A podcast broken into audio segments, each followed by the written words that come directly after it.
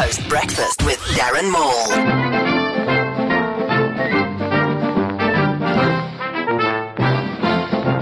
In order for Bafana Bafana's AFCON hopes to stay alive, we need to beat Ghana. And we need Senegal to beat Algeria. If Algeria draw with Senegal, we will need a three-goal goal difference to take us out of the tie. Oh, and most importantly, we'll need to do that old school soccer thing called score goals.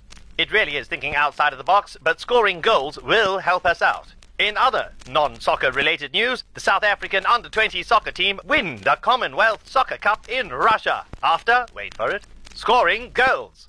In a completely non-xenophobic attack, a foreign national-owned spaza shop in Alex has been torched. Not torched as in, oh wow, I can read this book at night, torched, but torched as in, the roof, the roof, the roof is on fire. We don't need no water, let the brothers tuck shop burn. Burn, brothers tuck shop, burn. A man on the south coast has been arrested for growing marijuana in his backyard. His defense? Somebody planted it. The Minister of Basic Education, Angie Motshekga, has come out in defense of South Africa's number one, saying everyone has said stupid things from time to time. Things like Neil Armstrong said, one small step for man, one, like, really bigger step for ladies. Or when Julius Caesar said, Friends, Romans, countrymen, lend me your beards. Or when my mate Dave stated Newton's third law.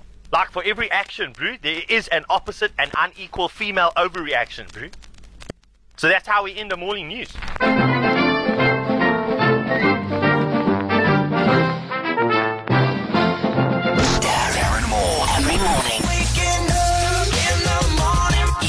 Breakfast with Darren Maule every morning. East Coast Radio.